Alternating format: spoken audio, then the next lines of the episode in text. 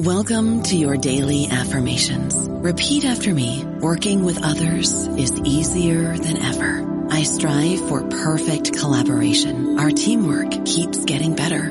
Yeah, affirmations are great, but Monday.com can really get you the teamwork you desire. Work together easily and share files, updates, data, and just about anything you want all in one platform. Affirm yes to start or tap the banner to go to Monday.com. Lucky Land slots, you can get lucky just about anywhere. Dearly beloved, we are gathered here today to... Has anyone seen the bride and groom? Sorry, sorry, we're here. We were getting lucky in the limo and we lost track of time. No, Lucky Land Casino, with cash prizes that add up quicker than a guest registry. In that case, I pronounce you lucky.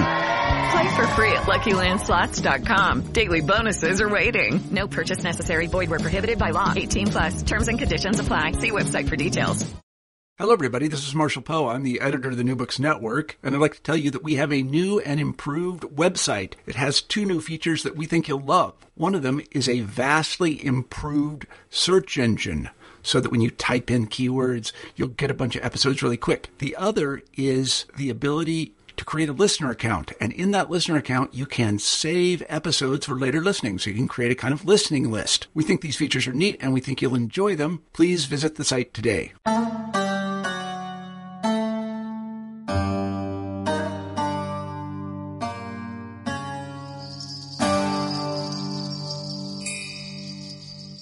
Welcome to another episode of New Books in Islamic Studies. I'm your host, Elliott Bazzano. For every program, we choose a new and exciting book and chat with the author.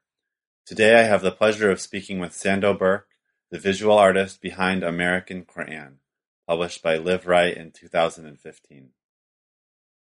Could the Quran, understood according to Muslims as the verbatim word of God in Arabic, acquire a nationality? Specifically, could it be American? And written in English.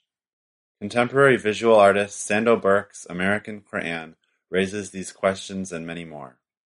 The groundbreaking and subversive project draws on multiple English translations, which Birk synthesizes to produce his own handwritten American graffiti style translation. On top of that, every single page of the oversized coffee table book contains meticulous illustrations of everyday American life, ranging from celebration to tragedy. As a commentary on both the Quran as well as American culture, moreover, the provocative visuals offer the reader a way to connect a book from 7th century Arabia to 21st century American cities, landscapes, challenges, and humanity. Given the Herculean task that Birk accomplishes, it perhaps comes as no surprise that it took him nearly a decade to complete. Beyond the illustrations and translation, American Quran also contains essays from Reza Aslan, Zareena Grewal, and Iftikhar Dadi, which help to contextualize the project.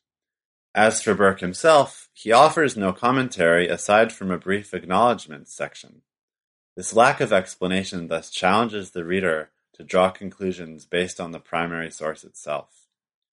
Additionally, because many of the illustrations have no ostensibly straightforward connection to the text, Readers also have the opportunity to search for meaning in the pictures, which typical translations of the Quran cannot present.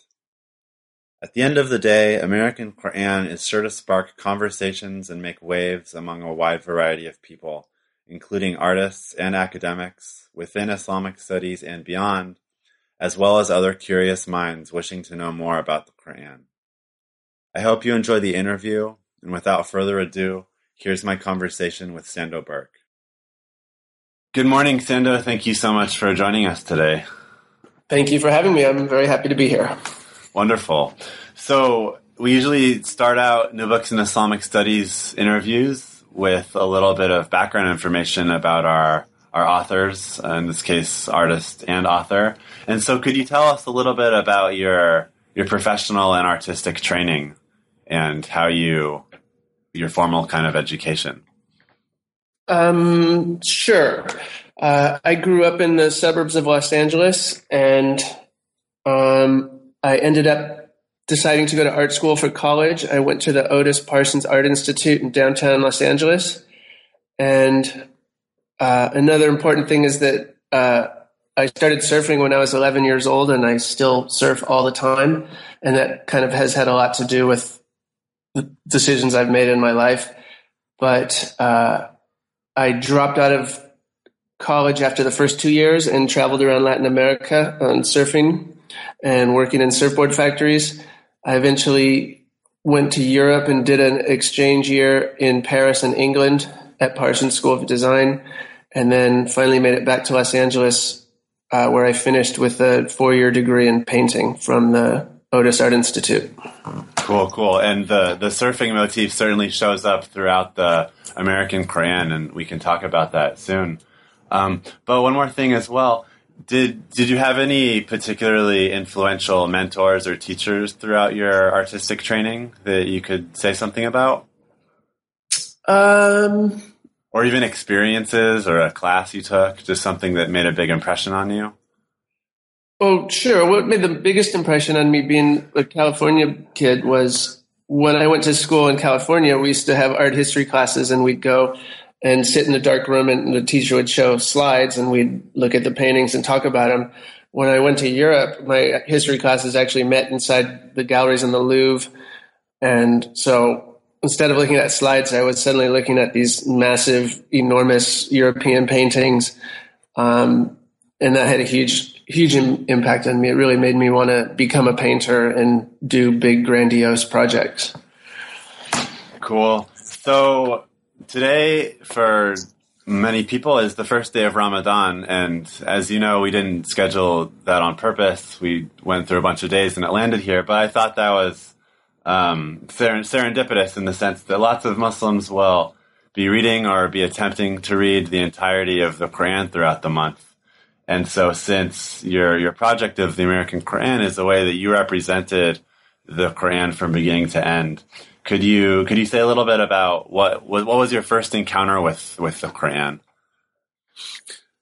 Well, the, of all the questions you asked me, the, explaining how it, this project began is sort of the most roundabout, but it kind of has to do with like three different threads that came together.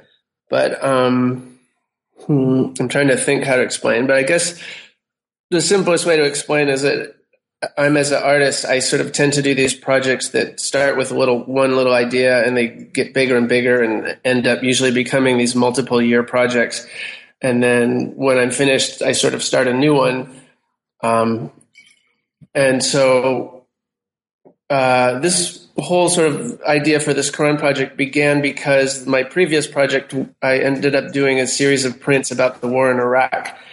Um, when the war in Iraq was going on under the second President Bush, uh, after the attacks of 9 11, and we invaded Iraq and Afghanistan, and um, the whole debacle of that. And I was quite upset about the war in Iraq and unhappy with the way you know, our country was reacting to things. So uh, I was invited to do a print project in Hawaii, and I ended up doing a two year long print project of 15 enormous prints that told the story of the war in Iraq from the beginning to the po- potential end of it. At the time, it wasn't finished. But uh, so during those two years, I was really very carefully following the news and the everyday discussions about Iraq and, and this whole sort of American media cultural discourse going on in the radio and the newspapers about 9 11 and all this discussion about Islam and the idea of was Islam sort of fundamentally at odds with Western civilization? Was Islam a, a, violent religion? Just all this discussion that was just going on and on. And at some point, I just sort of took a break and I said, wait a second.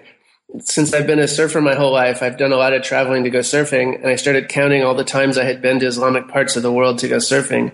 And I think I counted 10 or 11 like month long trips to different parts of the world. And I started thinking that this whole discourse that was going on in American media about Islam was nothing like the experiences I had had in Islamic countries. And so finally, one day I just said to myself, I said, you know, I'm sick of listening to people tell me what Islam is. Maybe I should just figure it out for myself. and I went down the street and bought a copy of the Quran and just started reading it. So that's how it all sort of began. Yeah, well, cool. Of course, the roundabout stories are often the most interesting. So thanks, thanks for sharing that.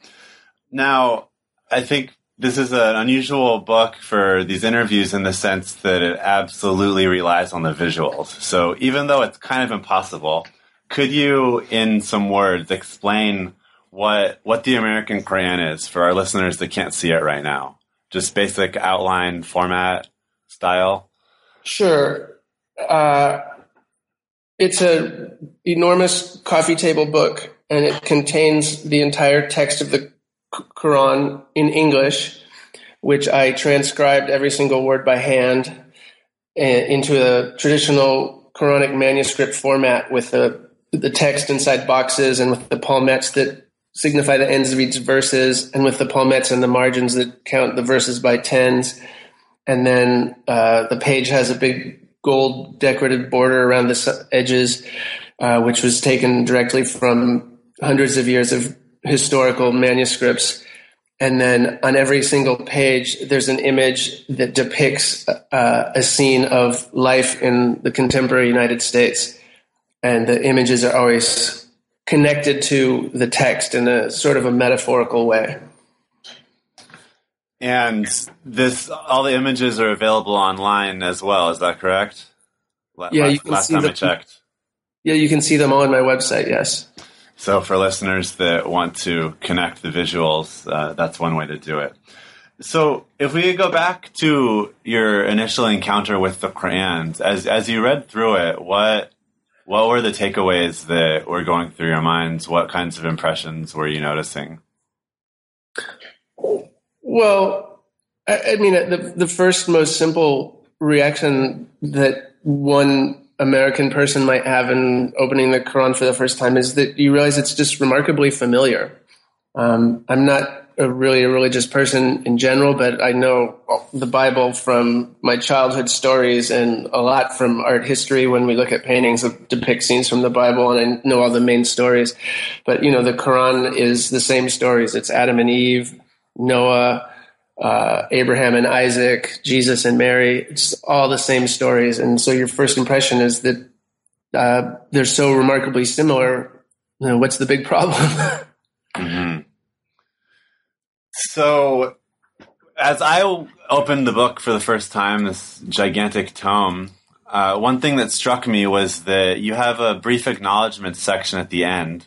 And you have a, a, preface and a forward and, and some essays at the back, but there's no substantial text aside from the the project itself that you authored. Was that something that you did on purpose? Did you want to let the text speak and the pictures speak for themselves, or is there something that might not be so obvious to the reader?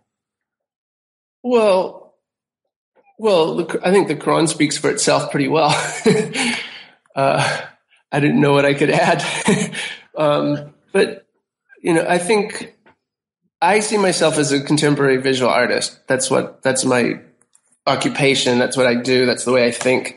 Uh, I don't see myself as a writer or anything. And like you said, I didn't write anything in the, in, in this project. It's all taken from previous English translations. Mm-hmm. Yeah, and so I I wasn't assuming there was necessarily anything more to that story, but I was just noting that it, it, struck me, and in fact, I think that makes the project more powerful because even if the reader is looking for your explanation of things, I'll have to see it through the visual representations um, that are, of course, abundant throughout the project. Um, so, who do you see as the primary audiences for this book? Oh, I, I I imagine that the the book the audience would be people like me, uh, interested, intelligent Americans that are unfamiliar with Islam and want to learn uh, something about it.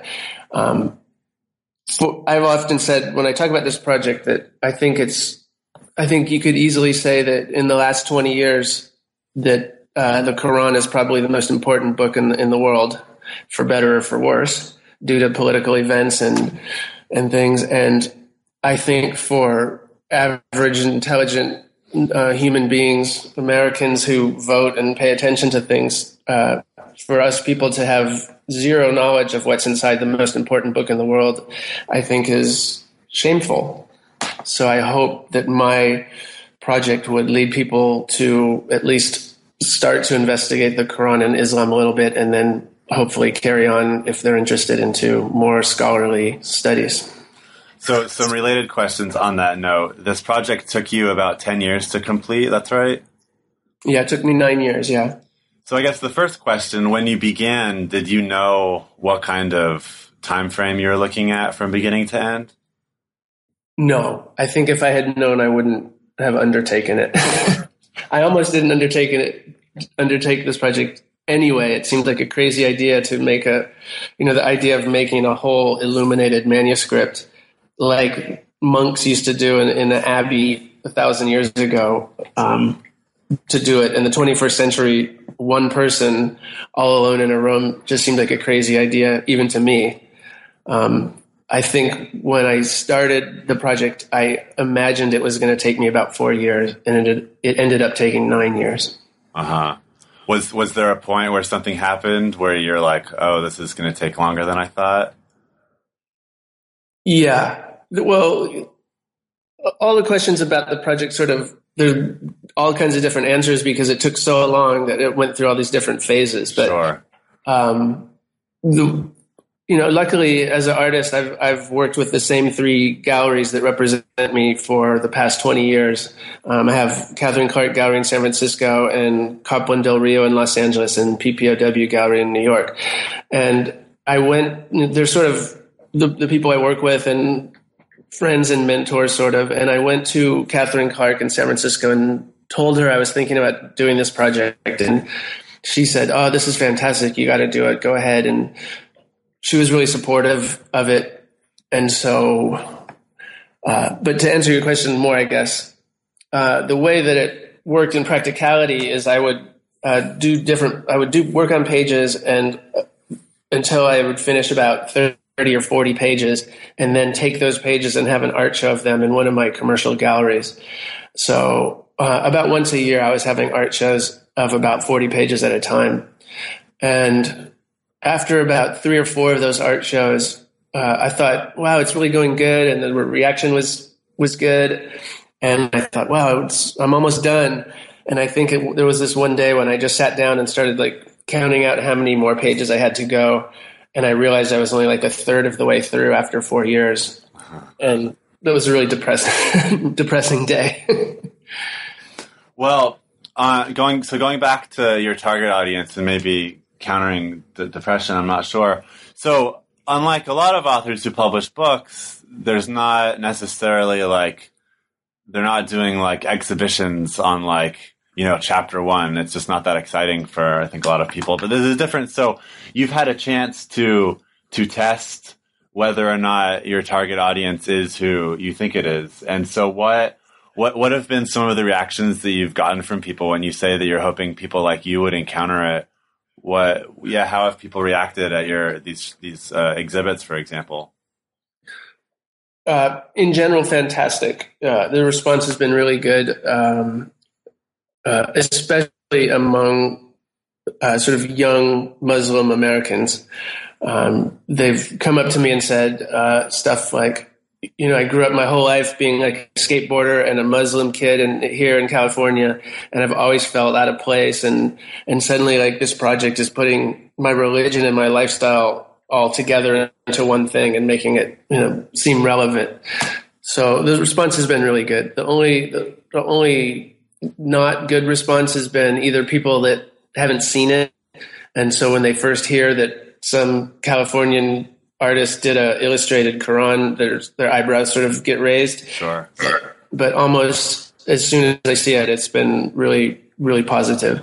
And the only negative response was during the first couple exhibitions uh, of the project, the galleries were getting uh, a few handful of uh, anonymous emails from people saying that Americans shouldn't waste their time with the Quran and we shouldn't be teaching about Islam and we should take the show down and, and not promote Islam. Uh-huh.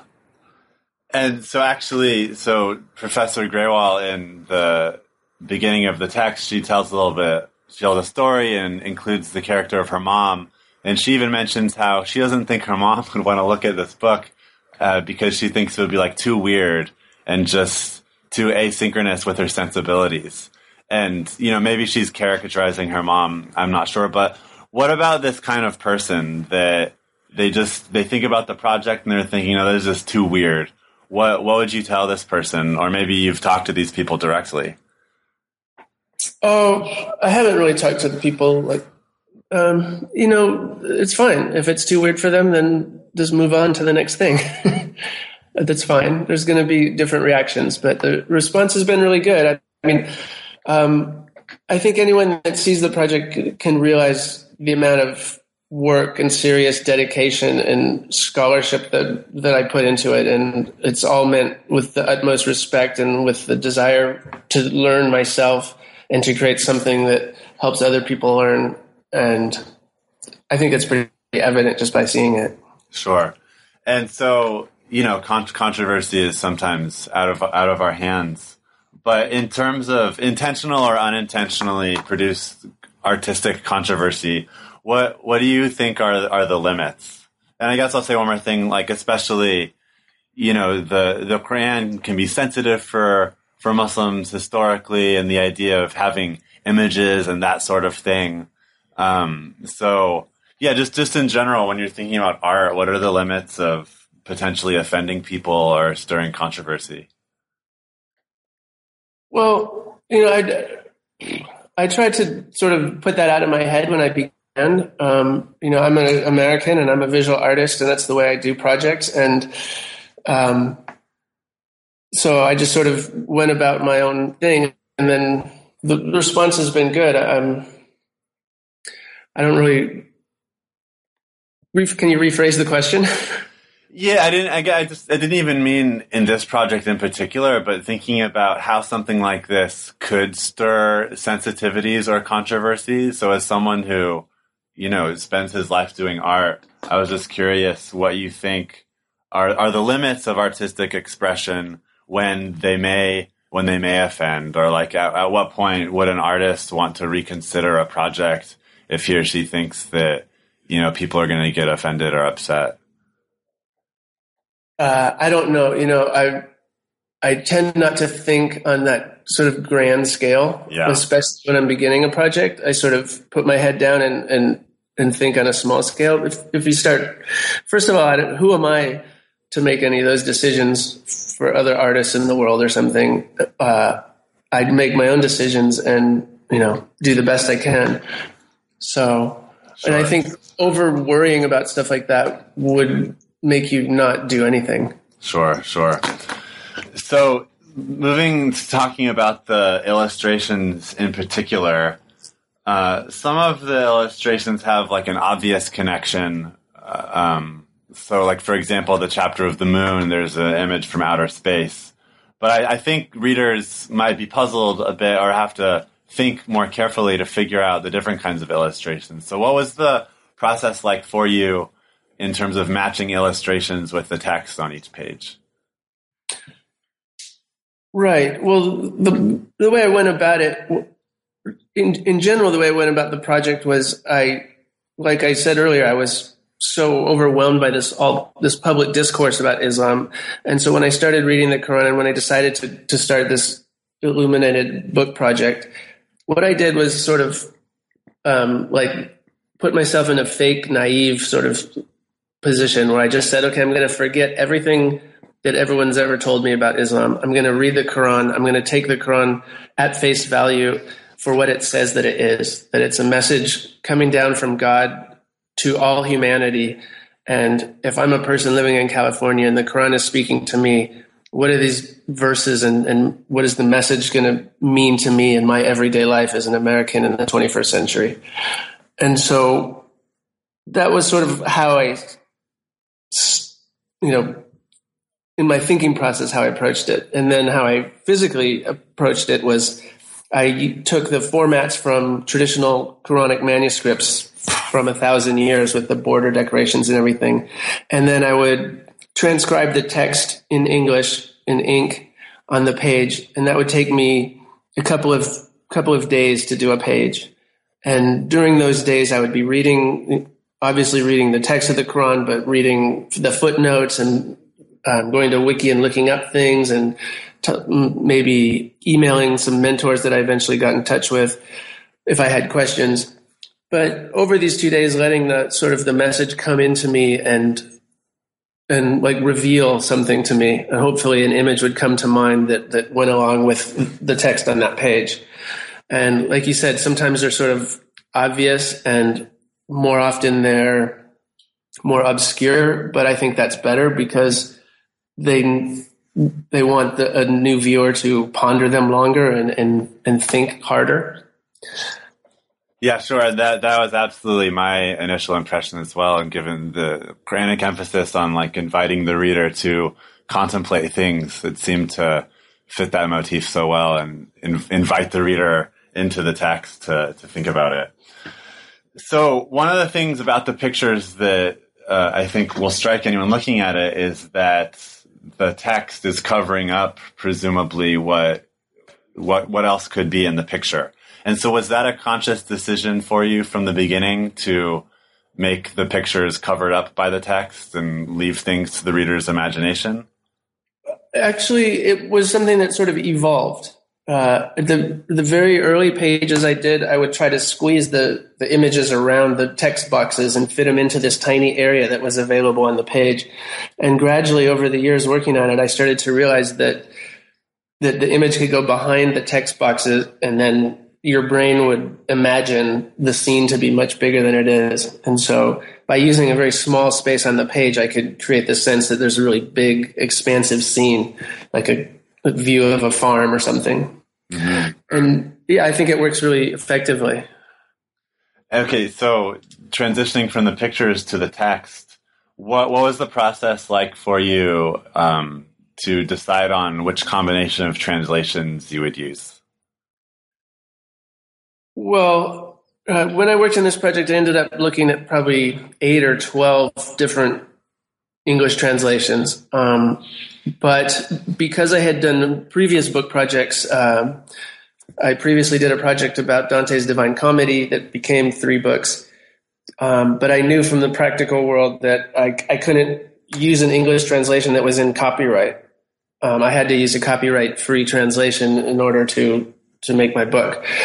And so uh, I used various English texts that are available copyright free and supplemented them with some of the more well known um, and better translations that most people probably read, like Muhammad Asad and Thomas Cleary and people like that. Were, were there any particularly challenging verses where you saw like conflicting translations where you had to make a decision as to which version you were going to include? Oh, sure. Often. If you could just compare English translations, it's you know almost always sentence by sentence they they vary in you know subtle ways or sometimes in bigger ways. You know Thomas Cleary's translation, which I really like because it's clear and concise and contemporary English, uh, is is really easy to read the very first time but then Muhammad Asad's is much more verbose and many more words and much more footnotes and things. So you can easily just compare those two right off the bat. Mm-hmm. Were there any particular, so like for example, um, verse four or chapter four, verse 34 has become somewhat infamous, known as sometimes the so-called wife-beating verse, revolves around this Arabic verb daraba, which could mean to hit, or it could mean other things that don't have a violent uh, component to it were there and I and I noticed you had a particular way that you dealt with that verse. Were there any individual verses that really struck you um, in in that regard, where you consciously decided to choose one translation over another?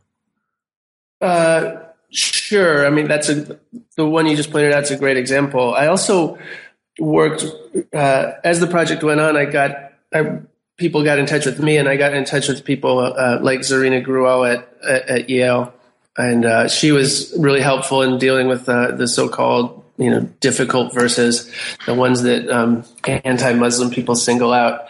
Um, I also worked with uh, Shawkat Toorawa at Cornell and with Reuven Firestone at USC, and so uh, and and other people. And I was always able to email them when I had a question about about verses or something, and we would have back and forth discussions. Mm-hmm.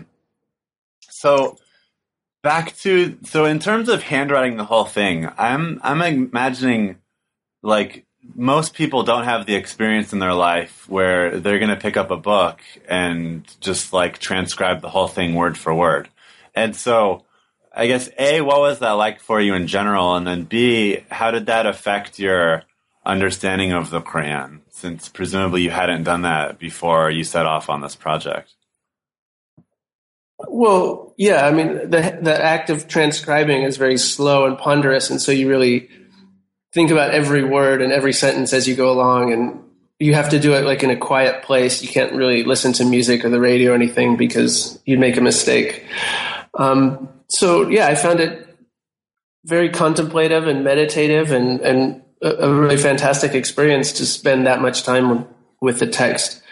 Um, yeah, I mean, I imagine it's the same experience that monks used to have in their isolated chambers when they were transcribing texts in days gone by. Sure, sure. And so you had mentioned that what interested you in this project initially was your curiosity about the Quran, and wanting to understand world events. And so throughout the process, was there what kind of new perspective did you have on the Quran having written out a translation word for word? Either at the end or if there was some kind of aha moment you had in the middle? Uh, sure, but you know another another thing that that doesn't get talked that much about is you know you have to remember that I'm a contemporary visual artist. That's what I do, and so I also think about this as an art project and the idea of um, one thing that concerns me as an artist is why am I an artist in the 21st century? Why am I someone that works alone in a studio and does oil paintings or does, you know, creates handmade artworks in the time of video and television and MTV and things? And it's such a strange occupation, and I'm always in doubt about it. But at the same time, I'm always trying to find ways to make things that only an artist could make in the world.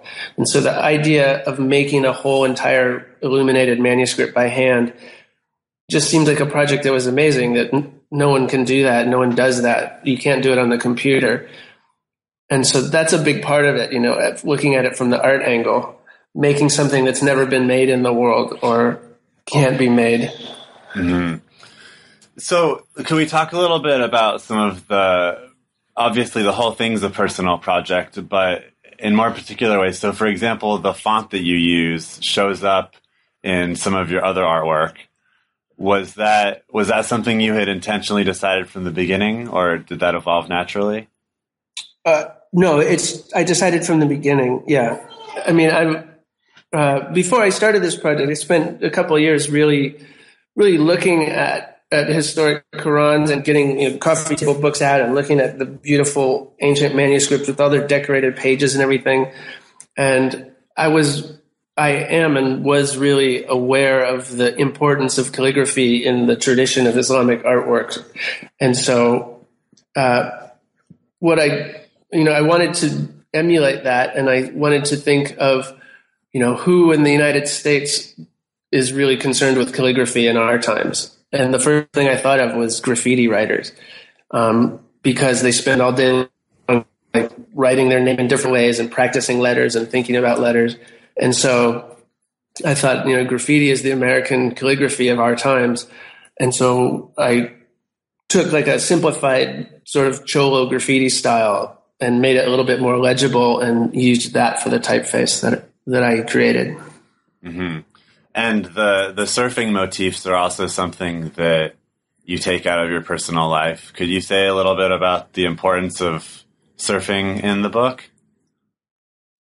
Well, at least in terms of visual representation. Not that I'm, I'm suggesting that like the act of surfing is hidden in the Quran, although maybe I don't know. Uh, no, I mean it pops up because uh, sometimes I don't know. It's just a theme through my life, so it pops up in the work I do. Um, sometimes I would be traveling and working on this project while I was traveling. Um, so I would include the place that I was working on the page um, in Europe or in France or Puerto Rico or different places. Um, but I think it's a subtle theme. But there's other themes that are more evident throughout the project. I think. Okay, so can we can we talk about some of some of those? What are the the themes that you intentionally wanted to um, convey?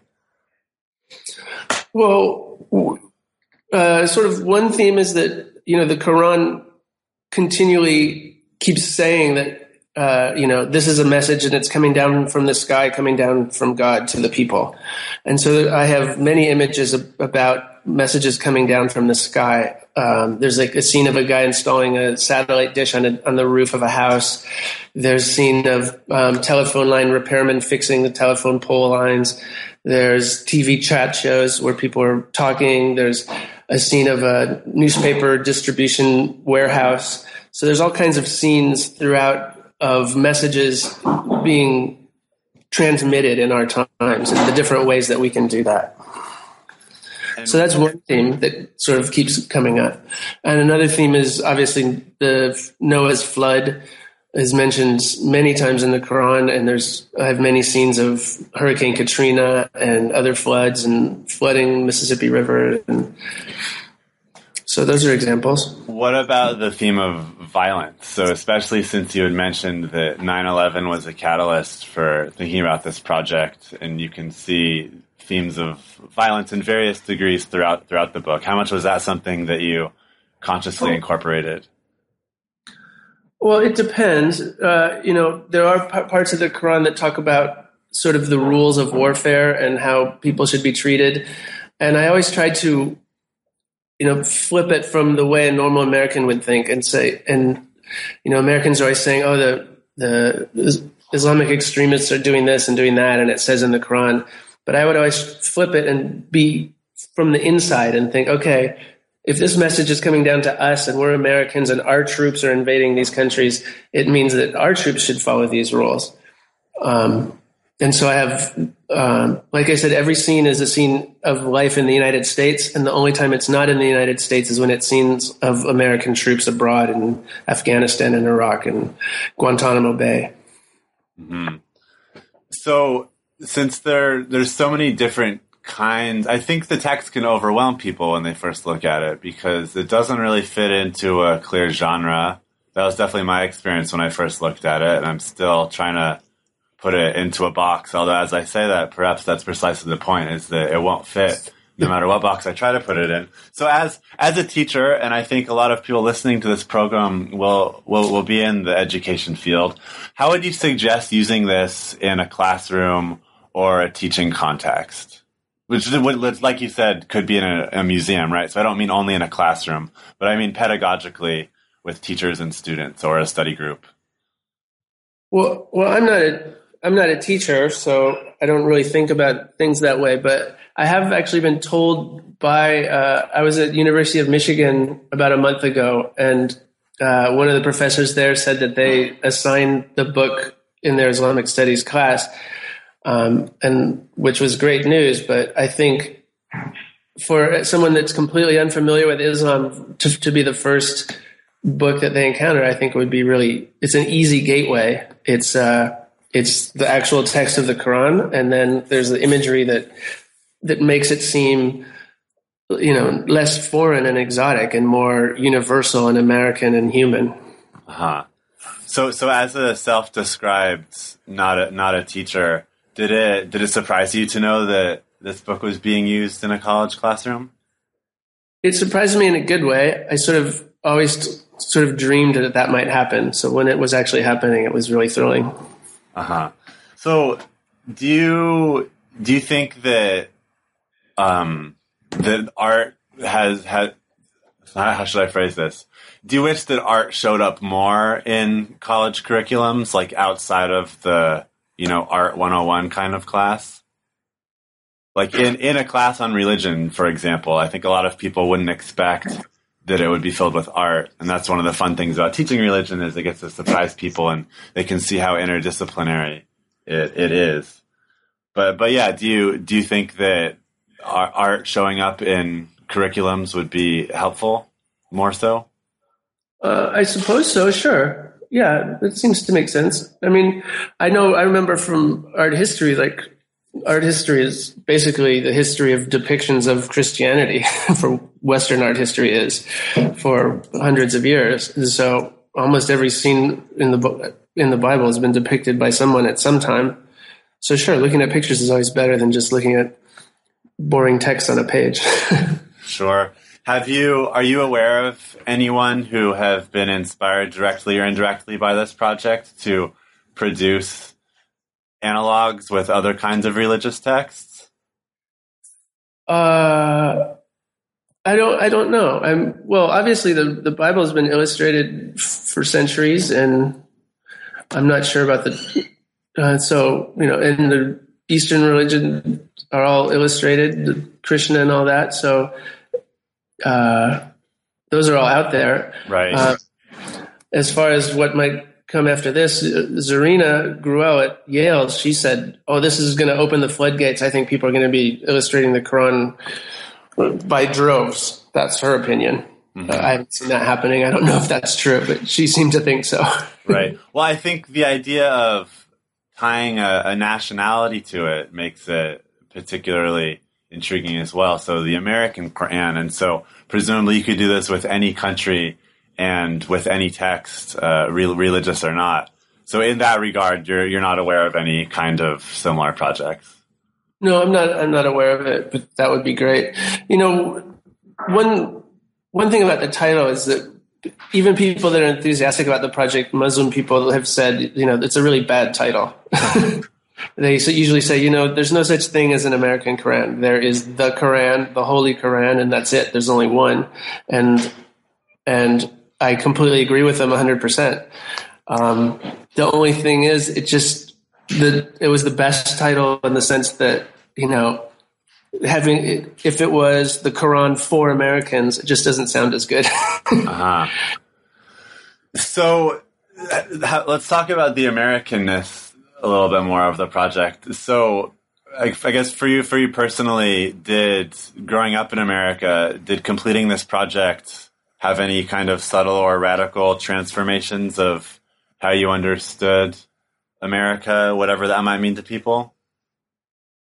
Hmm, it's it's hard to say. You know, it went on for so long. Um, it did. You know, one thing that's maybe not evident when you look at the project is one of the ideas I had throughout was to make it sort of a pan American project. So there's a scene from each of the 50 states included in the in the book at some point, and they're not they're not explicitly said or anything, but to me it was important that there's scenes from you know Alaska and Florida and Puerto Rico and New York and snow scenes and desert scenes and I wanted to make it like broadly appealing to Americans and also um, relevant and to take in all the vastness of the of the United States and include it. And I, I think that comes across very clearly that you see, you know, examples of so-called high culture and low culture and, you know, all sorts of nature scenes, city scenes. And so I think it, in a really cool, reflective way, invites the reader to think about all the different things that America could mean thinks. You know, so often we get these little these myopic ideas of what we think America is, and this this book does a good job of challenging that. I think. Great. Well, well how would you suggest someone approach this book? Like, you, I think you, you mentioned it, it's a coffee table book, so it's cool to just look at and see the pictures. Um, do you do you see other uses for it, or would you would there be a preferred use that you would envision? Uh, it, I would hope people would use it any way that people would use the Quran. I hope people may be reading from it uh, over Ramadan tonight. Mm-hmm.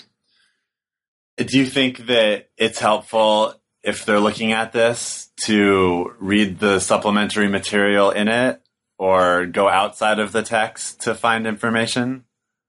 Oh, sure. Absolutely. Sure. Yes. Yes.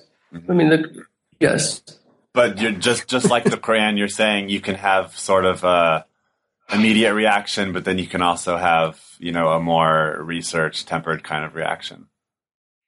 Yeah, absolutely. Yes, yes. Mm-hmm. So you, we, we we started off by talking about how how bad the public discourse in the United States is about Islam.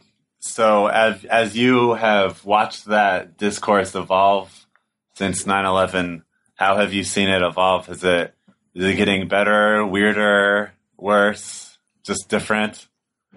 Well, yeah, it ebbs and flows, and it seems to be at a particularly bad point right now. Um, but yes, one of one of the sort of sad ironies of this project was I started working on it nine years ago, and probably exhibited the first pages from it eight, eight or seven years ago. And at the time I had that art show, people were saying, "Oh, this is such a great project; it's so relevant." And then you know, ten years have gone on, and people say, "Oh, it's so relevant." So the fact that it's continually relevant for a decade is disheartening. I think, in the in the sense that we continue to grapple with what Islam is in this country without ever really making steps forward. Right, and so, something you said earlier resonated with what I encounter a lot in the classroom, uh, just with material I assign or whatnot. What you said about reception to your text is that you know in general people people react great, and then you know there's the sort of the exceptions, but the exceptions really are the exceptions. So for people that would fit under that exception category of you know the people that are contributing to the kind of vitriolic discourse uh, about Islam or the Quran or Arabs or what have you, do you think that what would it what would it take? Maybe this is an impossible question, but I'll ask it anyway. What would it take to affect these these kinds of people who don't don't seem open to learning about new things? Well, I have no idea. I mean, I don't know. it's uh, yeah. well, maybe I can ask it in a different way. Have you have you seen? I guess this is an obvious question, but could you could you share an example of how you've watched art touch someone before, perhaps in a way that that surprised you or took you off guard? Um, hmm. Well, I know that during the course of showing this project and, and, and since the book comes out, a lot of people have come up to me and said, uh, you know, I never have read the Quran. I'm gonna go. I'm gonna go buy your book, or else buy another copy, or get it from the library, or or something. And that's happened almost everywhere I go to talk about this project. So you know, that's great. Um, yeah. But as far as people that are closed-minded in the beginning, it's you know, I don't know how you fight ignorance. I'm, I guess I'm doing the best I can. Yeah, yeah and so so connected to that as well, um, along the lines of impossible questions. So if you if you could do something differently throughout the nine years that it took you to complete the project, is there anything that comes to mind? No, no. I think well, you know, besides the the simple thing that you know, I, I had never done a project like this on this small scale and this kind of paint and this kind of thing. And I sort of was learning to paint these small pages as I went along. And from my point of view, they seem to get better as the years went on. I got better technically at the craft of, of doing them. And so from my point of view, I can see where the the bad ones don't seem as good to me. I mean, the earlier pages don't seem as good to me, and then the better ones, the later ones seem better. So I wish I could have maintained that whole good quality throughout. But you know, it's something that comes with with learning as you go. So, in terms of the illustrations and the text, if the reader's going through it from left to right, like you would through a normal book in English, is that the order that you you wrote the text and drew the illustrations? Uh, yeah, I don't really understand. It's the it's the form of the Quran. I don't really understand the question. Well, did you did you draw like the illustrations in order from the first chapter to the 114th chapter, or did you have a, a bunch of illustrations and then you figured out how are you going to connect them um, at a later stage, maybe? Uh, no, I I didn't go in sequence. It, it, wasn't necessary to go in sequence because, as you probably know, the the sequence of the surahs in the Quran aren't chronological anyway. They're arranged right. by length in general. So, since they're not chronological, it's not really necessary to read the Quran from first page to last. You can sort of jump around. Um, so I, jumped around. I would just for practical purposes, I would do a really long, tedious chapter, which was really demanding of concentration for several weeks, and then I would do a shorter chapter for like a break, and then a long one and a short one, and a long one and a short one. Mm-hmm. And you may be illustrating them at during that time as well. Yeah. Oh, I would completely do the finish the entire page with the text and the image at the same time uh-huh. before moving on to the next one. Uh-huh. Because one one thing that prompted the earlier question is when you were saying you felt like you you got better at your craft as you went on, but the reader yeah. the reader won't start from the beginning and then see the pictures gradually get more honed as he moves through because you didn't necessarily draw the pictures in that order. That's correct. Right. I think I started with Surah 34. Uh huh. Well, so I think the best thing for a reader to do, this is, like I said, this is an unusual interview for us to do because it relies so heavily on, on the visuals of the project, which hopefully will entice everyone listening to this to purchase a copy of the book or go check things out online. So, Sandow, in terms of current and future projects, the kinds of things you see yourself doing in the next five to ten years, what's on the agenda? Well, I don't really have any giant projects lined up, but uh, I've been working steadily. Um, I did finish the Quran project about a year or a year and a half ago because there was the lag time of me finishing and then the time it took to get it published and put into book form. And then there was the museum exhibit of the show, which was at the Orange County Museum of Art here in California, and which is now traveling to Oregon and then on to uh, hopefully to Detroit and Washington, D.C., and maybe to Toronto. But uh, so for the last year or so, I've been working on a series of really large ink drawings, which I've been calling imaginary monuments. And they're about five foot high drawings uh, of fictional monuments to famous documents from world history. And that where where are you in in that project? Uh, I've done about twenty of them. Uh, I had a show of them in San Francisco in November last year, um, which went well, and I'm carrying on with them. They're really fun to work on because, uh, just like the Quran, I sort of I get an idea about something and then I, I read about it and I learn about it and then I do the drawing. But unlike the Quran, it's, I can do the whole thing from idea to finished drawing in about a month. Mm. And, and then I can look up some new topic. And so for me, they're really fun and I'm learning a lot.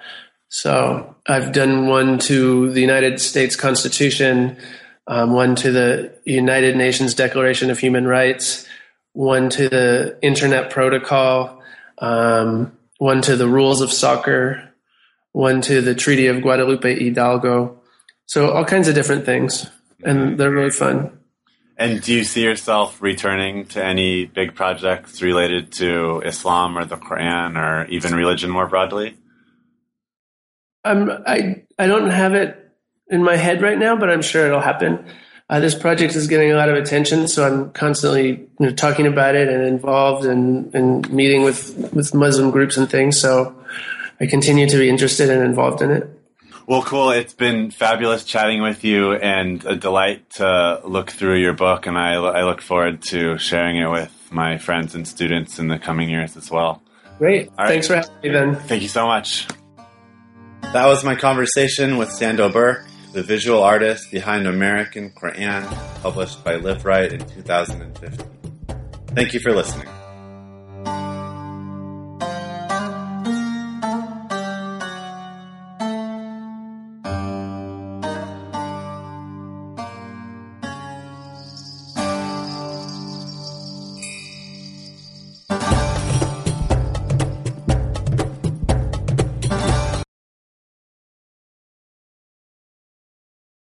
Hello, it is Ryan, and I was on a flight the other day playing one of my favorite social spin slot games on ChumbaCasino.com. I looked over the person sitting next to me, and you know what they were doing? They were also playing Chumba Casino. Coincidence? I think not. Everybody's loving having fun with it. Chumba Casino is home to hundreds of casino style games that you can play for free anytime, anywhere, even at 30,000 feet. So sign up now at chumbacasino.com to claim your free welcome bonus. That's chumbacasino.com and live the Chumba life. No purchase necessary. Group. Void were prohibited by law. See terms and conditions. 18 plus.